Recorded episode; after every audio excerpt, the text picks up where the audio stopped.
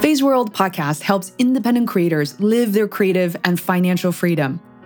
I'm your host, Fei Wu, and I'll be taking you through a series of interviews with creators from around the world who are living life on their own terms. Each episode is packed with tactics, nuggets you can implement, origin stories to make listening productive and enjoyable. We're not only focused on the more aspirational stories, but relatable ones as well. We also have non interview based mini series releasing throughout the year to help deep dive into topics such as freelancing, marketing, even indie filmmaking that will benefit creators like you. Show notes, links, and ways to connect with the guests are available on feisworld.com. Now, onto the show.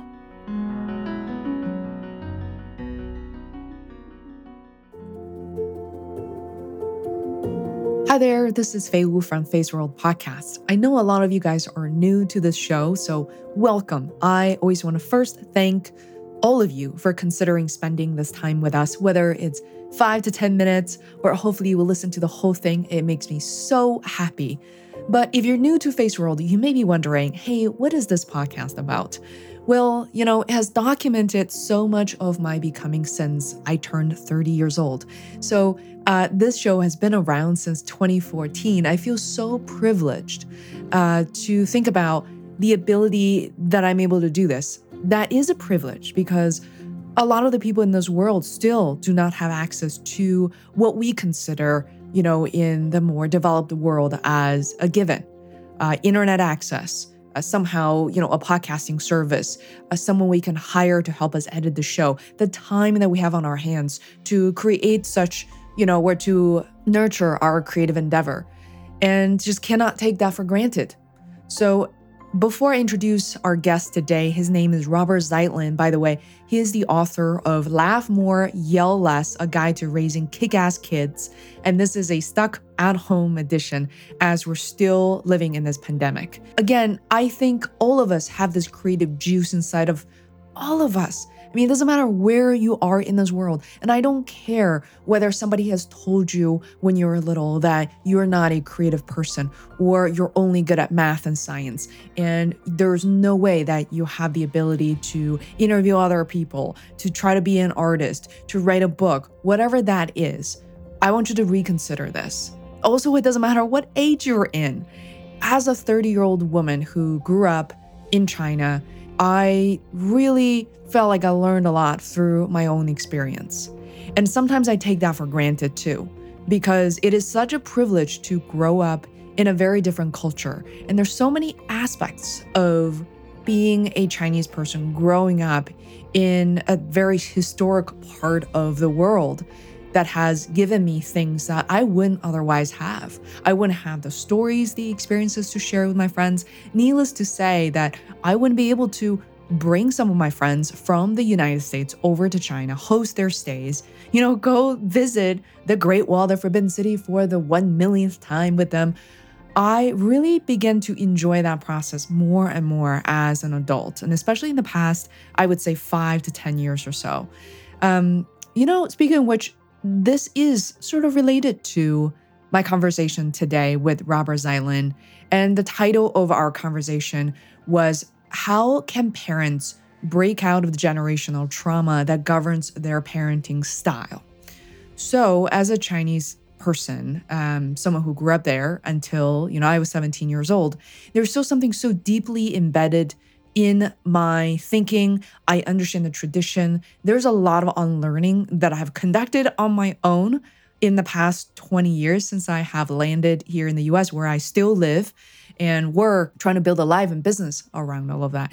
So there are certain aspects of that will sort of clash. And when I get on a conversation, when I get on a call with my family and friends in China, and with my friends, I feel like people have really transformed a lot and people have changed a whole lot, especially for my generation, sort of the later, uh, or, or I don't know, older uh, millennials, as you would say. It's just really interesting that we rarely talk about. And because Robert Zeitlin is a positive psychologist, I found this conversation to be so precious. And for me to be able to bring him on and to speak directly to parenting styles, to what we often refer to as the tiger moms and the struggles that we go through, not just as Asian immigrants, but immigrants as a whole uh, and people of color. You know, I have a lot of friends who are Black, and, you know, I feel so privileged to have known them and have them uh, be as part of my life because they have and they had and still have very different struggles than I do. They talk about things such as their parents would tell them that they have to work twice, if not three times as hard, you know, as Caucasians, as people who aren't considered minority, people of color, so that they can have a chance. And I honestly cannot imagine uh, the amount of pressure that they would have on their shoulders. But then, you know, looking at uh, the Asian population. I feel like it's just a different type of trauma. We've always always been told the same thing as well. But how do you process that as a kid? But how do you even process that as an adult? Furthermore, to teach your children, if you're going to raise one or more than one kids, do you want then to put that baggage on them? Do you want them to grow up the same way you did? You know, if it's helpful, then be it. But is it truly helpful? Or it become a detriment or actually make people freeze up and not be able to really live their best lives, right? At the end of the day, parents want their kids to live the best lives they possibly can. And parents should know that their knowledge is is different. And maybe there's certain things that the kids their kids have to make mistakes on their own and to learn from those mistakes. I think that's really the hidden gem of what's going to happen between this conversation of me and Robert. So uh, I hope you'll share your feedback. If you're listening it to Anchor, uh, you know, give us a shout out, send us a message. I love this app because it allows me to connect with my audience right away. Now, uh, if you're on other apps, you can actually find me on social media everywhere under Feisworld. That is F E I S W O R L D. If you're not sure about the spelling, simply look at the app you're listening to and it will have the name of the podcast right on there. And thirdly, last thing I will say is if you want to tune in on these conversations earlier on, well, we have been basically live streaming all of these conversations raw and cut as soon as the conversation is uh, being recorded when it comes out. So you can follow me on my new YouTube channel under Fei Wu, my full name. And uh, you can also find me uh, on World on Facebook under Facebook page.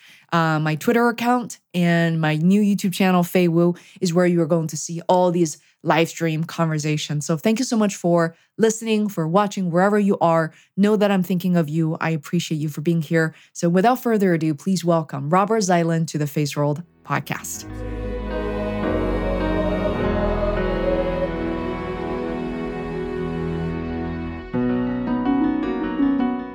Hey everyone, this is Fei again, and uh, this is Feisworld Podcast live stream. For those of you who are, you know, tuning in for the first time, I decided that instead of interviewing my lovely guests, learning a whole lot on my own and spend three, four weeks editing, and I want this conversation to be as immediate, instant, and relevant to those of you as soon as possible. So today I welcome Robert Zeitlin, who is a positive psychologist. I'm so excited to have him here to talk about something uh, like a touchy subject and very provocative. I love it, which is how can parents, in particular, you know, immigrants and also, you know, people of color, break out of the generational trauma that governs their parenting style? Uh, I'm an immigrant. Robert is an immigrant, you know, uh, really from uh, uh three, four generations ago. We'll clarify that. But I certainly am more recent. And uh, so, welcome, Robert. Thank you so much for being here. I'm so excited. Thanks for having me, Fei. I think this is I mean, let's let's point out 99% of us are immigrants, right? So like what are we talking about, you know? Everybody's watching this. Not everybody's watching. so yeah, Robert, tell us a bit about uh, yourself. We've had the pleasure of working together, being colleagues, but I would love for people to learn more about you and your work. Ah, look at that. Yay. Thanks. um, so, Fei's holding up a piece of my work, which is my recently uh, published updated edition of uh, Book for Parents that I kept thin. She can turn it to the side. You can see it's not intimidating. It's not some like, doesn't have like five pages of bibliography, all these references. It's really trying to give parents something inspirational and not shaming. It's called Laugh More, Yell Less, a guide to raising kick ass kids. Um, and it's my effort as a positive psychologist um, to bring some of the relevant and really what I think is amazing research uh, into parents' laps where they can use it to help raise kick ass kids. That's awesome. Oh, by the way, how long did it take for you to to write this, Robert? Do you remember? yeah, so um, depends on which version you're talking about. So I wrote I wrote a book called Positive Parenting something something, and mm-hmm. um, and I sat down with with someone I was working with, and we just realized it was not working, and so we actually went back to the drawing board. So that whole process probably took a good six months, mm-hmm. and then this book came really easily after that. Once you figure out what you're not doing, uh, it gets a little easier. So beginning to end, a little under a year um, mm-hmm. to publish that book uh, back in 2015, five years ago this April, actually. Um, and mm-hmm. then I just published the updated edition just this April in the middle of the pandemic. Wow. Yeah. What a what a timing that is, right? So I think what connected us and and before we we dive right into today's subject and what really hit me is the fact that a lot of the parents, if not, I mean, what I would say most of the parents today are facing raising their kids at home. And I've heard a lot of challenges from parents uh, with the different ages uh, of their children, you know, from very young, four to five years old, to school age kids, to teenagers, to college kids who have to uh, return home, you know, when they're a freshman or when they're junior in college.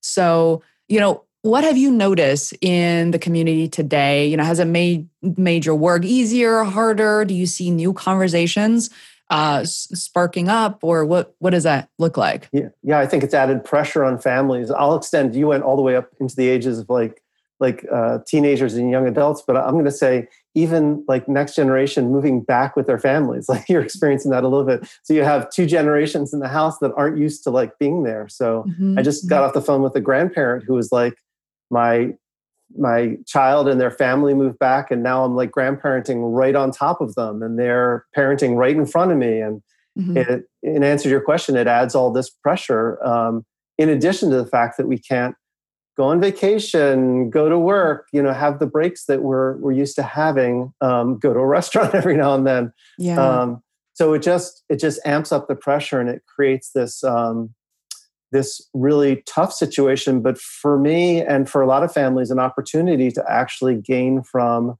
the challenges. Um, mm-hmm. You know, one one way that we met, we'll get into, led us both through this framework, this idea called the beautiful constraint. Mm-hmm. And a mm-hmm. beautiful constraint is like, what do you do when you're boxed into a small area? You know, how do you innovate and do something? Not just figure out how to get out of it, but how to transform it. And so mm-hmm. I find this this is almost a transformative moment for families that want to embrace this opportunity and do something with it that up levels their family. Absolutely. And I posted along with going live with you today. I had this realization that this pandemic has become a unique learning experience uh, for me because as a podcaster, as a content creator, sometimes it's harder to schedule time with people I really want to interview. Everybody's busy running around. People are often spending, you know, a good portion of their time commuting. Now everyone is home and eager to, you know, get on the show to teach me. So it, that has been just so profound. Um, and you know, speaking of a learning opportunity, I think, you know, as you mentioned, I'm not the only one. My mom, who came over to Boston to visit me, who is stuck with me here. We are really embracing this opportunity. In fact, um, we're also looking to you know build a home for her, for us. You know, something that that she can call uh, her own. But you know, like with all this said, I'm in my you know mid to late 30s at this point. I've gone through a lot, and naturally, I started the conversation. I must say that one thing that hit me is people who are listening to this. They're going to be people in their 20s, late 20s, 30s, um, immigrants who have immigrant parents or have parents who are living, uh, you know, across the Atlantic Pacific Ocean, 8,000 8, miles away. So, you know, what, what can we, what should we talk about to kind of ease their mind? What can they learn from this conversation, perhaps? Yeah, wow. So, um, I mean, one big thing that, that they can learn is that um, w- what feels um, totally overwhelming and like it's only happening to your family is mm-hmm. probably happening next door and is probably mm-hmm. happening down the street from your your parent in a foreign country your mm-hmm. your siblings who are trying to support them your you know all the people who are challenged with this Mm-hmm. Um, it's so easy to get judgmental of ourselves and what we're doing and what we're not doing. Mm-hmm. But uh, I don't say this just as a positive psychologist, but I am going to say, like, it's more widespread and normal than you think. And sometimes the answer is connecting with people you know, getting onto a, a platform like this and talking about it mm-hmm. so that you can find uh, the support that you need because you're probably not alone in this as much as you feel. Mm. Yeah. I mean, because you're right here, Robert, I feel like there's an opportunity for people to either maybe, you know, you have your ebooks, you have your short book. They're just, there's a lot that this book applies, even though it doesn't say pandemic on top of it. But there's a lot of learning as I read, thinking that, wow, I mean, I wish, uh, selfishly, I wish like we grew up as uh, Chinese immigrants or, you know, just Chinese living in China. I wish our parents could have a handbook like this. And, um, you know, we talk about tiger moms. I love your earlier uh, post from this morning, the blog post, which you shared on your Facebook. And I hope that you'll put that on your website as well at some point. Um, you, you talk about the concept of tiger mom. And I immediately think tiger mom plus just a generational pressure, uh, pressure as an immigrant living in the US and the pandemic. I feel like it just everything together is it's just a lot for any family to take. So to break that down and and to take step by step. I mean, maybe we should take a couple of steps back because I think people don't realize that that you too are an immigrant and, you know, of Jewish descent. Could you maybe talk about like why do you even care about helping us and, you know, uh, resolving this issue and joining me today? Sure. Um, so uh, when I say I'm an immigrant, I'm I'm not saying that that I'm first generation here like you are. I'm saying that my grandparents and and great grandparents came here uh, to mm-hmm. America looking for opportunity and looking to escape uh, mm-hmm. violence, um, like like so many people. Uh, you know, like I said, almost everyone we're talking to is coming here not um, not easily and some of us unfortunately were brought here you know mm-hmm. for for slave labor and so there's there's so many stories and when i say i'm an immigrant and obviously you know walking down the street i can pass as white but i, I say I'm a, I'm a jewish american because my culture my heritage shaped how mm-hmm. i was parented how i was raised the the messages that i received and the messages that we translated to our kids too um, yeah. you know we, we've gotten a little pushback our kids are grown now um, I wrote the book and dedicated to them. They're now not not they're not kick-ass kids now. They're kick-ass grown adults. Um, but a little bit of like you made us really scared at times. You made us really cautious. Mm. And and why is that? Because we had handed down to us, you know, in in some ways you can call it generational trauma of growing up with families that had been through a lot. They'd escaped the Holocaust. They'd escaped the pogroms in Russia, specifically my dad's family. Mm-hmm. Um, they'd survive the depression here. They'd survive hard times trying to build businesses and make lives for themselves. And all those lessons sort of compound as we mm-hmm. were talking about, you know, how it impacts on an immigrant family and parenting style. It all comes down. You know, one of the mm-hmm. messages I grew up with was never forget because the, the brutal atrocities that happened in Europe to Jews was something that we were we're trained to like keep an eye on and keep a focus on because history could repeat itself and this whole cautious mindset you know is something i grew up with. Yeah. And i was nodding because a lot of what you described i feel like not only I, I instill that like i remember at least seeing a version of that from my family um, but also i must say that i see so much of that in you know among the people who are close to me to my heart and I remember coming here when I was 17, getting ready for college, even though I didn't realize most Chinese kids didn't realize they got two months to prepare for English and math. We had thought, this is crazy. We had thought the college exam comes around summertime, like it would be in China, right? it's at the very end of your senior before college start the summer before the college starts comes at the end of your senior year. You get the results in a week. And we all showed up, said, Oh, you know, our parents really only had money for one year of high school. And we knew that was important. So we got here and we didn't realize the SAT kicked in October 1st or October 15th, something like that.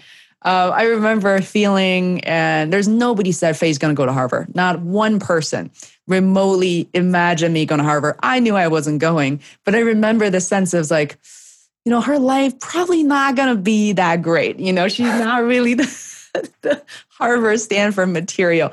But when you were growing up, was there that expectation academically to say, you know, the A minus is the Asian F, you really have to execute flawlessly? Yeah. So I, would say I'd say um, we were a couple generations from that that yeah. A must be an A pressure yeah. because um, and I, I, shared a story with you briefly, and we can talk about it more. But like, yeah, like the the pressure on um, uh, colleges and admissions for Asian and Asian American students is the kind of pressure that that Jewish and J- Jewish American students faced uh, a century before. Mm-hmm. So I imagine my great grandparents pressuring my grandparents to get the A, or else you know, or else anything else is an F. Um, mm-hmm. The way it played out for me is this just high high, huge expectation of you will go to college, you will become a professional, you will uh, make a career. One yeah. of my uh, Jewish colleagues in the medical profession, whose parents were both doctors, said, Growing up, my parents said I could be anything I wanted as long as it's a doctor. any yeah any specialty within the medical field Um, so the, those kind of pressures about becoming a professional, about achieving college, the expectation that you're going to go to college, you're going to go to a good college, mm-hmm. all these, um, what I consider in the book and what I talk about now, all this sort of fear-based parenting that we're going to somehow guarantee our kids a uh, safe future, mm-hmm. um, which n- now, uh, you know, whether you're first generation or fourth generation, the world is different. The world's not mm-hmm. only flatter and, um, you know, uh, a century ago, you might not have come here and established the life you had, but also your mom coming here and living for a couple years and then going back and now mm-hmm. coming back. Like all this fluidity of borders changes everything. And also, obviously, as we've seen, especially during the pandemic, the mm-hmm. future mm-hmm. is really not written and things are happening really fast. And mm. so I think that pertains, that's something that parents need to take into consideration when they're balancing all those cultural pressures that we may or mm-hmm. may not know we're putting on our kids mm-hmm. with like what we think could be guaranteeing them a safe future. Like mm-hmm. the safe future is a different thing than we might imagine. Yeah. I would love to dive deep into that. And I don't know who's watching, who will be watching this afterward, but I just, for a moment, I just want to thank you for this opportunity for me to express myself because I don't think I really had an opportunity to talk with really anyone publicly about this. I've mm-hmm. written in my blog post and even felt guilty at times to say, you know, how many of my, how many people among my audience are really like Asian Americans are really immigrants? I mean, this is so irrelevant and unrelatable. Like, am I being selfish? But then I realized that there are people reaching out to me say, oh my God, thank you for for writing about this. So there's there's like I think about my quote unquote, it's not exactly trauma, but there's something that's so relatable when I think about when I first came here around 2000, you know, at uh, my high school, Fryeburg Academy, we had to wait in line to use that one phone, like a physical, not a cell phone, you know, whatever, wired phone uh, to call our parents. There's a line of students, uh, international students waiting. And on top of that, because we're living in Maine, we had to find phone cards to call them, which we could not purchase online. And uh, there was no online. Right? There's not, you know, you can't really buy them online. And there's, you got this one, you know, credit card or whatever, you got your 20 bucks and you're, you're afraid they're going to be scammed. So you go to these local stores in Maine. I, I would go, and I remember what's so painful about it is we were the rich kids. I remember Japanese, Korean kids were much wealthier. So the Chinese kids at the time, 20 years ago, we weren't financially uh, seen as you know wh- who we are today. But I remember flipping over the. I still remember these moments flipping over the phone cards and see the rate to call China is the highest among really? any other country, which means we're the poorest students with a twenty dollar phone card. We better plan what we want to say to our parents. And believe it or not, I I did. I would have a script. I'll be like, I got five minutes. I got two I minutes. I believe that my- about you, Fei. I totally believe that about you. this is my script. Mom, yep, yep. Okay, this is what happened. All right. You, you know, just can you hear me? And uh, I'm going to finish with, okay, everybody okay, healthy? All right, check. And, you know, that's, that's the, that's step one. And uh, it, it, it's so funny to talk about it but it's crazy. And the second hardest thing I would say for people who are watching this, and you're now probably actively experiencing this because of the pandemic, but as you're watching when you're I was at the Beijing airport for 20 years, for the good 15 years, I just remember there's a security, right? You got your tickets, you check in your luggage, and there's a security. It's that security gate 15 to 100. And you walk, and I will turn around and, and look at my parents for like that one last time. And then you go down the escalator. Oh my God, it's just like I can just cry now thinking about it, which is so hard. So like there, there it is, your future, and there's an escalator going down. I just, you know, I just, you, you, just that moment, you know, so black and white. It was so emotional. I think that's how I developed my acid reflux. But I'm, sure, I'm sure, I can only imagine. This is this is Fei in 2000, right? 1999. 2000, I would say the airport situation is probably from 2000 to 2015 or something. Yeah. Wow. yeah, That's it was crazy. really hard at the beginning. Um,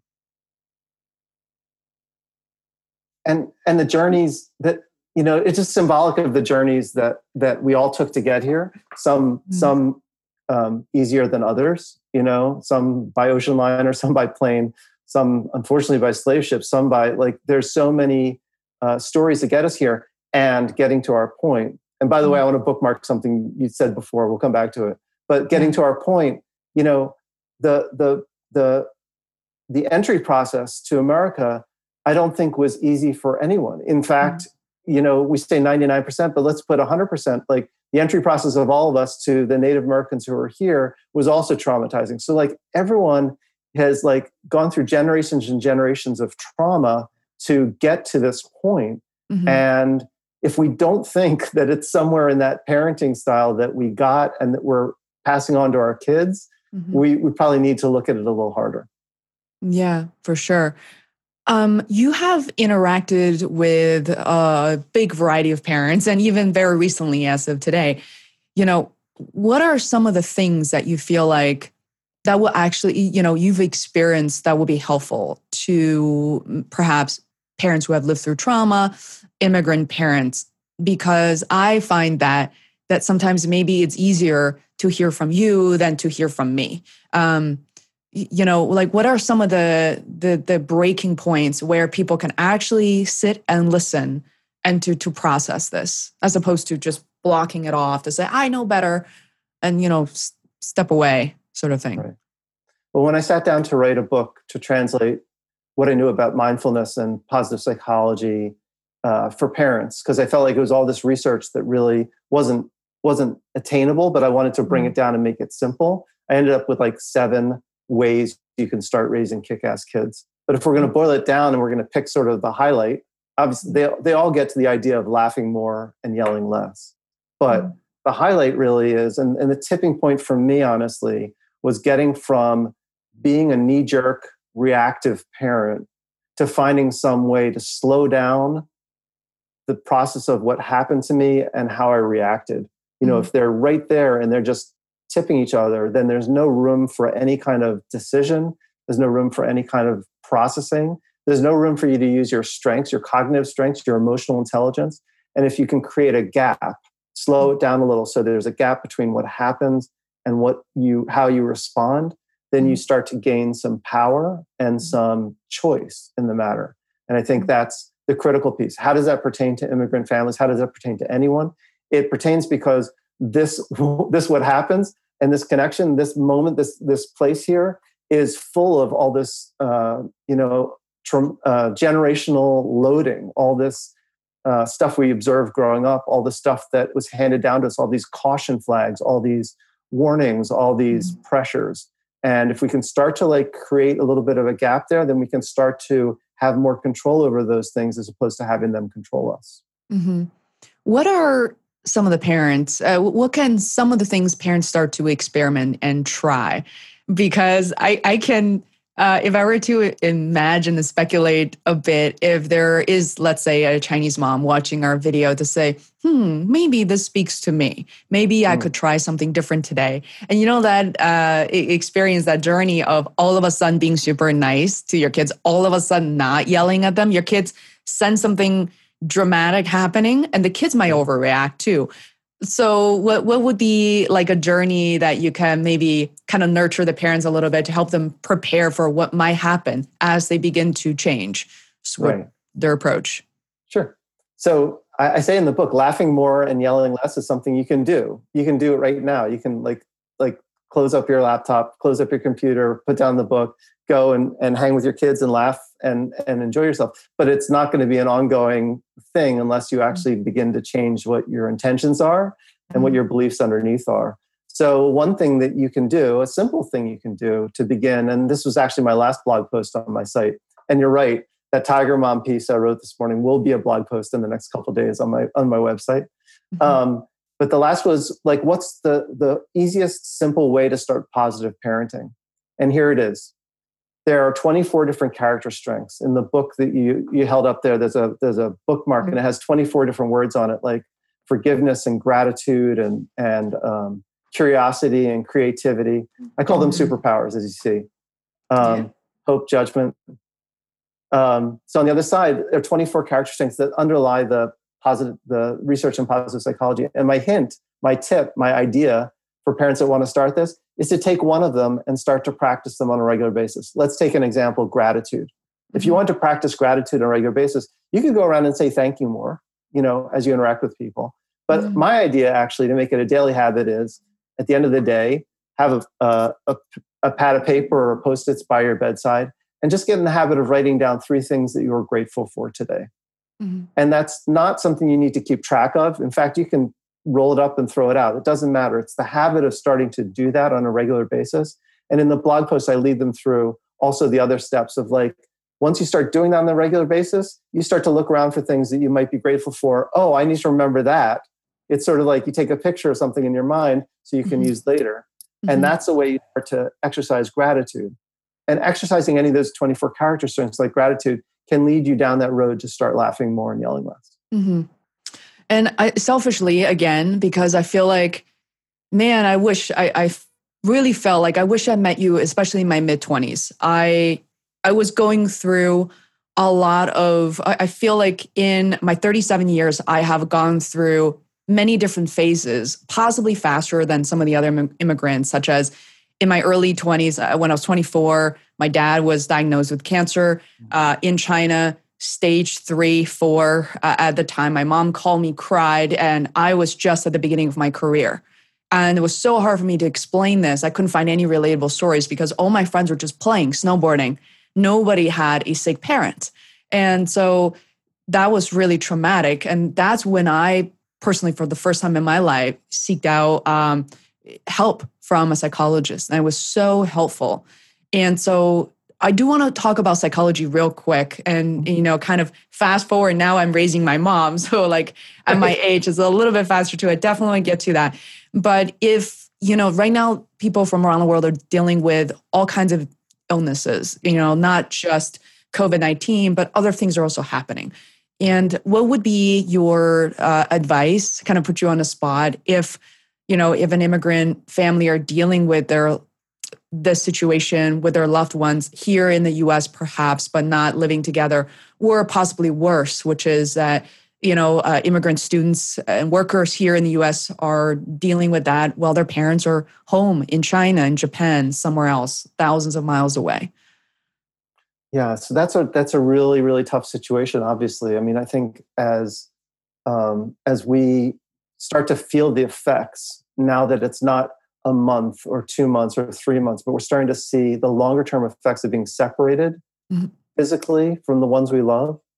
Um, the idea of people being ill and us not being able to be with them is just heartbreaking. It's, it's heartbreaking. And, and every time I hear from a medical professional who talks about uh, being the person to hold the iPhone so their family can be connected with someone as they're on a ventilator or they're in the hospital. It's like, how how, how can it, how can anyone possibly deal with this? Mm-hmm. Um, and so, as a psychologist or as a positive psychologist, I have to say, you know, I, I think allowing yourself the space to like to manage all the feelings that come with that, and mm-hmm. again, like you asked before, or my I answered before, being connected with people, finding ways to um, to to to he- heal the problems with your siblings or reach out to your cousins or you know mm-hmm. take advantage of the village that's always there but you might have sort of like broken down a little bit but mm-hmm. this is a time when we need to come together in our families and mm-hmm. our communities to support each other, especially when we're dealing with something as unimaginable as not being able to be in contact or or physically with someone who's ill. Mm-hmm. And thank you for for our sharing that because it just hearing that it's very comforting because we often feel so alone. And I think what really triggered me to think about that question is again communication because a lot of people think about i know we generalize in calling them tiger moms and when you think about tiger mom you think of a chinese woman but it could be uh, it could be japanese could be korean could be vietnamese right and what people don't realize that that somebody at my age could be raising i don't have children but i could be raising a young child and i could be a tiger mom at the age of 37 but what people don't realize that is my parents age the next generation the generation before me are also very much the tiger parents. And in many cases, honestly, much worse. Like I feel like the this quote unquote the Wall Street Journal tiger mom, my my generations are already getting better. But it's just the generation before us really is struggling big time in terms of communication. So, what do you think we as kids can do? You know, uh, maybe me and people who are younger than me in their 20s, like, what can we do to not reverse that effect, but to kind of do our part. Uh, you know, maybe to maybe we can initiate something on this card uh, mm-hmm. to kind of rescue our relationships with our parents. Like, have you seen that reverse effect? And do you coach the next generation to say this is how you overcome that trauma? Yes, uh, not mm-hmm. just, I mean, the way we start out, like how do you overcome the trauma in your own parenting style so you don't pass it down? Yeah, yeah. How do you also deal with your parents and grandparents who have have that style or have lived through that style? Um, mm-hmm. One of the one of the character strengths on there is actually forgiveness, and mm-hmm. so the power of being able to take perspective and recognize. I, I start thinking the first time I, I learned about sort of a tiger mom sort of persona was through Amy Tan's novels. Mm-hmm. And so, like, starting to think about the generational conversations that can happen, um, uh, whether whether you're in a Chinese family or any other immigrant family, because recognizing your grandparents experienced stuff that mm-hmm. made them who they were, and they were also passing down the things that they thought were the, the safest and the wisest ways to raise the next generation. We're all just trying to make sure the next generation's okay. Mm-hmm. So maybe one thing that you can do that kind of reverses the stream a little bit mm-hmm. is to uh, take the work that you're doing on yourself. I'm going to come back to the thing that I said we bookmarked before. Oh, let's do um, that. Yeah. Take the work that you're doing on yourself and do what you're doing with your mom, which is actually showing her how strongly you have evolved and landed at 37 that you don't necessarily need mm-hmm. um, well, I'm sure she's going to walk in with a dish any minute. You, you, you she's. You're so right. She always does in every live stream, every meeting. she's like hiding herself, tripping over my cameras. Yep.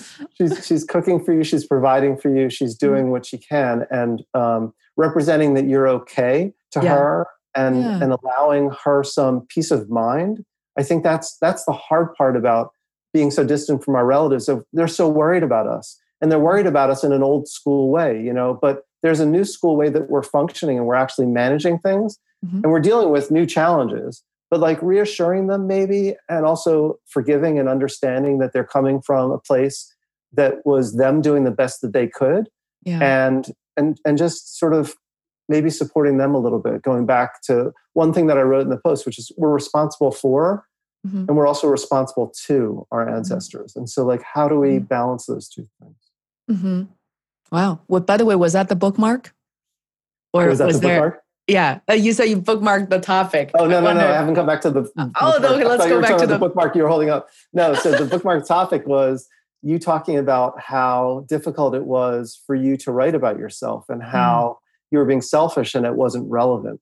And mm. I mm-hmm. remember back to when I started to write the book and I started to look around it like I could talk about all these theories, or it would be much more interesting to people and this sounds selfish and sort of self-centered it'd be much more interesting to people to hear about what i've experienced to mm-hmm. talk about myself and i mm-hmm. thought no i can't talk about myself just like you said like yeah. that's that's really uncomfortable and and it doesn't feel safe. It's totally something my parents and grandparents wouldn't do. They would say, "No, no, no, don't tell people about yourself. They could use it against you or something like that." Right? Yeah, or not your family, not about your family, not exactly. yourself. Don't yeah. talk about your family. Um, my my daughter still jokes about the book, you know, that I told stories about her. I didn't sort of get her consent, but like, I I think there's something. You've been on the microphone for over 20 years, right? In one Oh, you form know- or another. You know what? Oh my God, you're right. Because I was a yeah, I was a DJ when I was 16. I was like 20 years. Oh, Yeah, it's 20 Now, You years. weren't talking about yourself at, Right. at 16. yeah, and, right. and now you're still struggling to talk about yourself. But I think this challenge of talking about ourselves um, is sort of born out of that, you know, uh, generational trauma in a sense. Yeah. Of like, like don't don't put your stuff out there. That's unsafe. Mhm. Um, on the other hand, we both know, and this is what I want to bookmark. We both know from our experience, and and we have one experience in common that led us here. There was a crossroads where we both went through the same personal development program with uh, Mhm. Seth Godin, the alt Mhm. MBA, uh, which required us not only to write answers to questions, but to publish them on the web where everyone could see everything that we were writing, right? yeah, And yeah. this idea of getting past the idea of writing about myself, recognizing that people aren't tuning in to this live or this recording to find out about me. They're, they're looking to find out about the things about you and about me that, that resonate with them, that inspire them. They're looking for themselves in the mirror. They're looking for a way to connect with your immigrant experience, your entrepreneurial experience, the Mhm. challenges that you've gotten through. All, you know, you could the list I could make for you, and I, I don't know everything about you, is immense. You know, Mhm. the things that you've that you've managed and succeeded are things that people can learn from. And that's Mhm. why it's important for you to share yourself. And that's why I, I chose to get over myself and, and put some of my own stories in the book. Yeah. And that's uh, incredible. I hope more people will choose to share some, something about themselves. I say that, you know what, just go live for 15, 30 seconds every day on Instagram Live, say a few things. Who cares? It disappears after 24 hours anyway. Or I love what you, Robert, have been doing. Uh, and I see Michael O'Brien doing the same thing, which is our long, these long, you know, very, you know, heartfelt uh, stories right there on your Facebook profiles. Sure, try that. Some people may or may not care, but the people who do find it helpful are going to tune in. And once it becomes a habit, just like you know Seth Godin writes every single day, when you stop writing, people will be like, something's missing.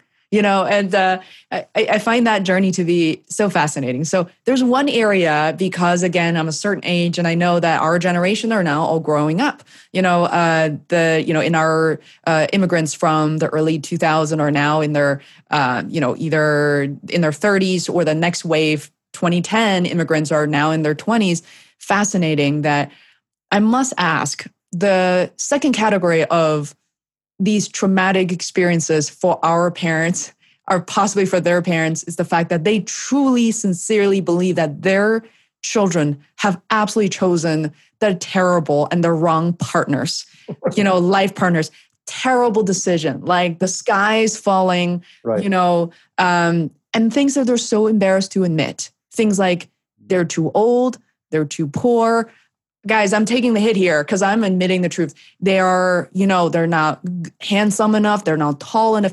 These things people are like whispering i never share this but it's like you as an you know as an immigrant person walk back to your family you have to like heads down. Once that's done do you have children? How many children you have? Which schools your children are going to? Right. it follows you through. Like so if we just talk about partner because i think we can talk about this Sure. probably for the next 18 hours um what what do you say how how do you help uh, you know these families and parents understand that you know the choices are really their children's and not theirs Yeah, so hard. Actually, I was just watching a show last night. So, uh, Queer Eye is the new season was actually filmed in Philadelphia, and I'm so proud of all the different stories they're telling. And the Yeah. last one was actually about a Mexican family that has a shop in the oldest farmers market in the country, in the Yeah. um, Italian market.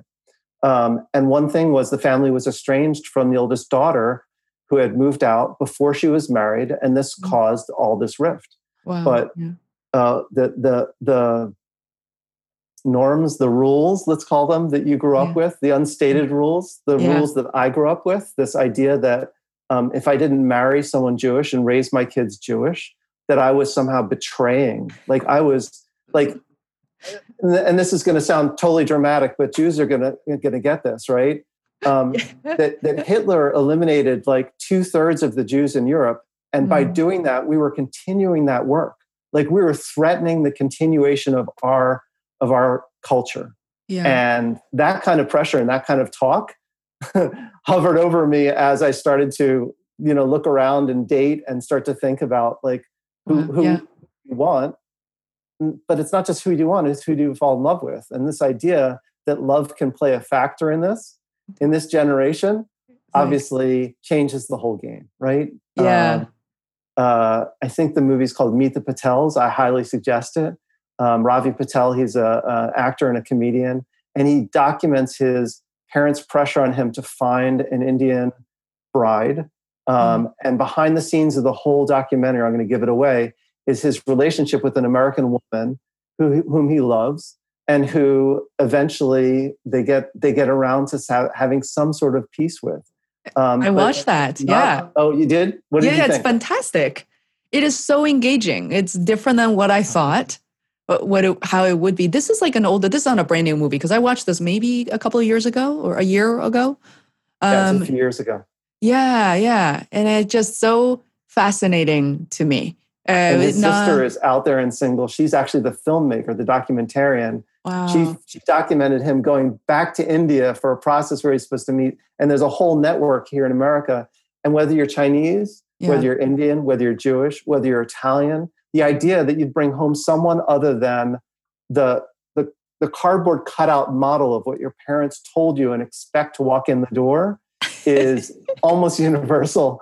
And um, and I'd say, unfortunately, and, and I think Ravi gets to it really in that film, the X factor that was not was not as big an allowance in their generation that it is in ours is mm-hmm. love. Is the idea that not only do you make your own path in life, but that you mm-hmm. fall in love with who you who you're going to fall in love with. Yeah. Uh, and what's really hard for uh, a lot of people I know, my generation before or after, is the fact that yes, our parents raised us as as tiger parents in different various versions. For my parents, it was not about learning the piano or getting straight A's, but it was something else, right? Uh, and is the fact that I really love my parents and I want them to be happy. I know they sacrificed so much for me to be here. They could have a huge retirement cushion, yet my mom spent every single penny to support me educationally. Uh, and to on, lay on top of that, international students do not, what did not get scholarships easily or at all. So I feel like we, we're really the foundation of the U.S. like economy to a certain degree, right? And with that said, it's like, and you find someone, it doesn't matter who, and your mom is incredibly sad. I mean, we're talking about you know, crying. I heard my my friend's parents' mom threatened to jump off the building, threatened to like literally they use words like suicide, I'll kill myself, I'll never come see your children. Uh, you know, and, and it just uh and it's just incredible. And it's incredibly hurtful. I mean, we joke about it now. It it was hurtful for me for a good 10, 15 years. In fact, I I admittedly say that it, it took so much energy out of me out of if I could use that energy to focus on creative work like I have been in the past three to five years and be comfortable at work, you know, you carry that guilt, that pressure when your parents trying to threaten to kill themselves because you fall in love with the wrong person and you go to work. That's a different work for you. Um, it's not just different work, but but it's yeah. it, it's it's so it's so contradictory to the values that she raised you with, that she supported, that she, yeah. you told this story about only having a year's worth of, of tuition and her finding some way to like still manage to continue to send you through college. Like Magical. So she's, she's worked, she's worked herself to the bone to get you into this position where you could do this. Yeah. And this idea that you could somehow discount all of that and now start spending energy, like leaking out energy worrying about whether she's she's really suicidal or she's just trying to pressure you or mm-hmm. what what the heck is going on when you simply made this choice and it's and it and it it's such a generational communication like gap between yeah. like this makes total sense to her and it makes zero sense to you and what yeah. makes total sense to you makes zero sense to her and there couldn't be a bigger gap if you tried yeah exactly and that is so hard that we you know as a immigrant students whenever especially when i speak about this to a woman and often with a man uh, was a Chinese guy. And it just, we will die laughing, but we knew deep inside that we have to go back to real life and actually deal with it.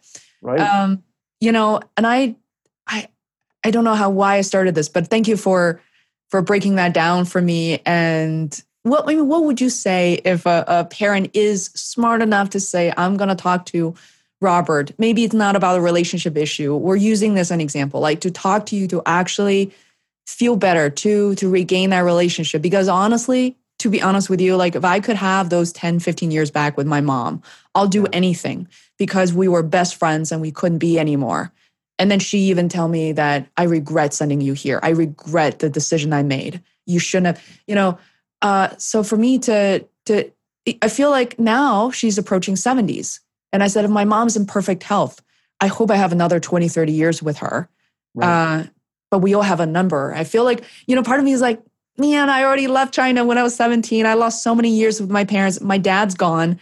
And now I look back, it's like we spent some crappy years struggling with this. I right. couldn't share anything with her. I couldn't tell her where I was, what I was doing, my right. whereabout, what I was learning, because she was only interested in one answer is that you have broken up with someone, you have found the perfect guy. And guess what?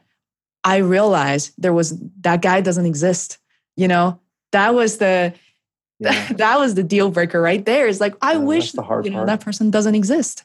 That's the yeah. hard part. And and and that it's that it's all about checking off a single box you know it's not about your happiness your health your wellness it's mm-hmm. not about like i think about my my friends who have uh, decided as as single women to have children and start their own families mm-hmm. without necessarily finding a mate and um, the stress that they're under this one friend of mine said um, that unfortunately her her pregnancy didn't last the first time around but she realized how much stress she was under and how much mm-hmm. it was uh, what she'd call a fear-based pregnancy. Yeah. And the second time around, when she found herself pregnant again, she's like, "I don't care what I'm. I don't care what it's gonna what it's gonna take. But this is going to be a joy-based pregnancy. This kid is going to marinate in joy and happiness and yeah. love, and not fear and stress and anxiety. And so, when I think about parents uh, not realizing the impact that they're having on their kids, not just um, pressuring them to make a, uh, a single choice, but mm-hmm. also the impact on the relationship, the lost years. I think what you just said is is terribly poignant and and should be almost an instruction manual for any parent that's doing this with their kids. Is like you don't realize the time. You know they do. They they do realize, and it's a sacrifice they're making because mm-hmm. they they think that it's it's the most critical thing that could ever happen, and they need to like throw everything away besides it. But like mm-hmm. we don't as as this year is proving unfortunately mm-hmm. for so many that have uh, become ill and and and and struggled with the illness and survived not to mention those that have passed mm-hmm. away. We don't have all the time in the world. We can't actually uh, start to just throw it away like that. We just don't know what's coming next and we need to be more thoughtful in, uh, in our relationships. I, I, I know thoughtful isn't really capturing it for those parents but i think um, there's a meeting of the minds where there's more than one factor going on, which is, mm-hmm. you know, that you find the perfect, uh, suitable suitor.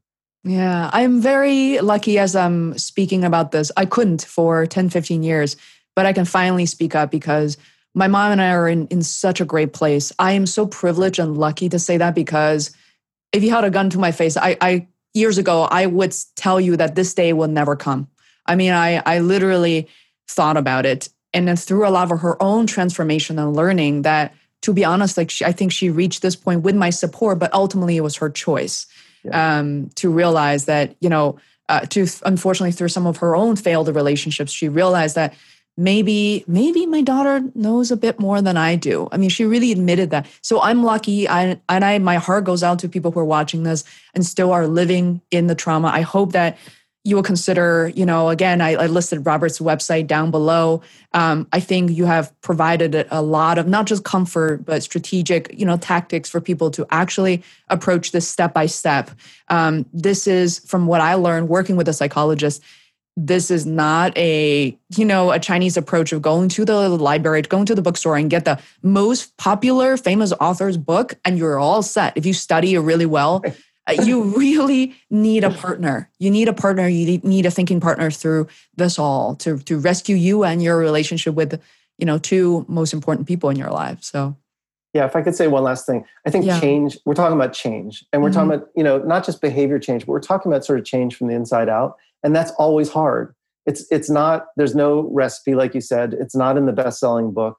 Um, it's uh, it's something that takes some work. It could use you could use a partner, but you but you need to approach it in a way that is um, recognizing this is this is getting off the track that you're on that you've been set on for generations, like we were talking about, mm-hmm. um, is not an easy move. There's a lot of forces that are keeping you on that track. And so, mm-hmm. if you really want to veer onto a different track or change or choose your life, it takes a lot of internal work. And I think beginning with the psychologist is a really effective way. When mm-hmm. I started parenting, I thought, I want to be a different parent than I grew up with. And then I didn't realize how hard that was because the automatic messages just start coming down the line, you know, just start acting like your own mom and, and, and dad. Yeah. But getting off that track, I found really required some hard work and working with a psychologist or doing some introspective work is really an important piece. Love that. Thank you so much for your time, Robert. I really, we both look forward to this conversation. I'm glad we're able to do this and, and I've taken you a little bit all over the place, but they're just, I feel like there's so many variations. There's like a kaleidoscope situation. It's not just singly that person, that woman looking that way from China. Like, no, we are all at different phases of the situation. And um, so, what uh, is a good way for people to reach out to you, to contact you if they want to learn more and hear from you? So I'm on social media. You'll you provide the links, but my website is the is the probably mm-hmm. best way. RobertZeitlin.com. Mm-hmm. Um, um, on Facebook, I'm like you said, I'm posting longer posts, like mm-hmm. Michael has been doing for a long time. To give him credit, um, and uh, the one about Tiger Moms will be a blog blog post on my website within the next mm-hmm. couple days. Great. Thank you so much for joining me, Robert. I hope we'll continue this con- this conversation in one form or another. And I'm so excited for the work you're doing, and I hope your message, your book, your teaching in many different forms will reach many more of the immigrant families, in particular the the Asian families. So, thank you so much. Thanks, Fei. Bye, guys. Gonna stop live now. Bye.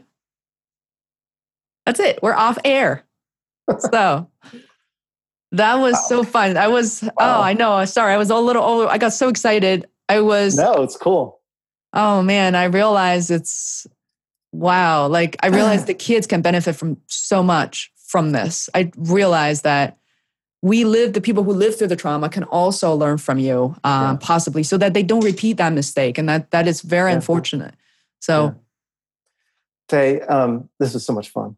Um, it reminded me actually a little bit improv um, which is like I I uh, I took a couple classes of improv, but like when there were when there were new people like me who were so, super nervous and like Mm-hmm. You, do you need to get off? I'm sorry. Oh, uh, no, no, I'm good. I'm good. I have a client hopping okay. on at noon, but I can always put him okay. in the waiting room if he does appear. Okay. Yeah. Um, it'll just take a minute. Yeah, um, please. I, yeah. There was a woman that was in most of my classes named Emily, and she is so effing talented. Yeah. This, you're Emily in this story. Um, and um, it was such a pleasure to be on stage with her because I knew no matter what crazy stuff I would do and throw out, that yeah. she could handle it and throw it back and turn it into something. Yeah. And so I had all that confidence walking into this conversation with you, and it didn't matter where we went; it was going to be great. Oh, thank you so much for for saying that. This episode of the Feisworld podcast is brought to you by Feisworld LLC our marketing service agency created for independent creators and businesses. We offer website development, video production, marketing mentorship to people who want to tell better stories, level up, and create a profitable brand. Feisworld Podcast team are Chief Editor and Producer Herman Ceballos, Associate Producer Adam Leffert, Social Media and Content Manager Rose De Leon, Transcript Editor Alina Ahmedova, and lastly, myself, the creator and host of Feisworld. Thank you so much for listening.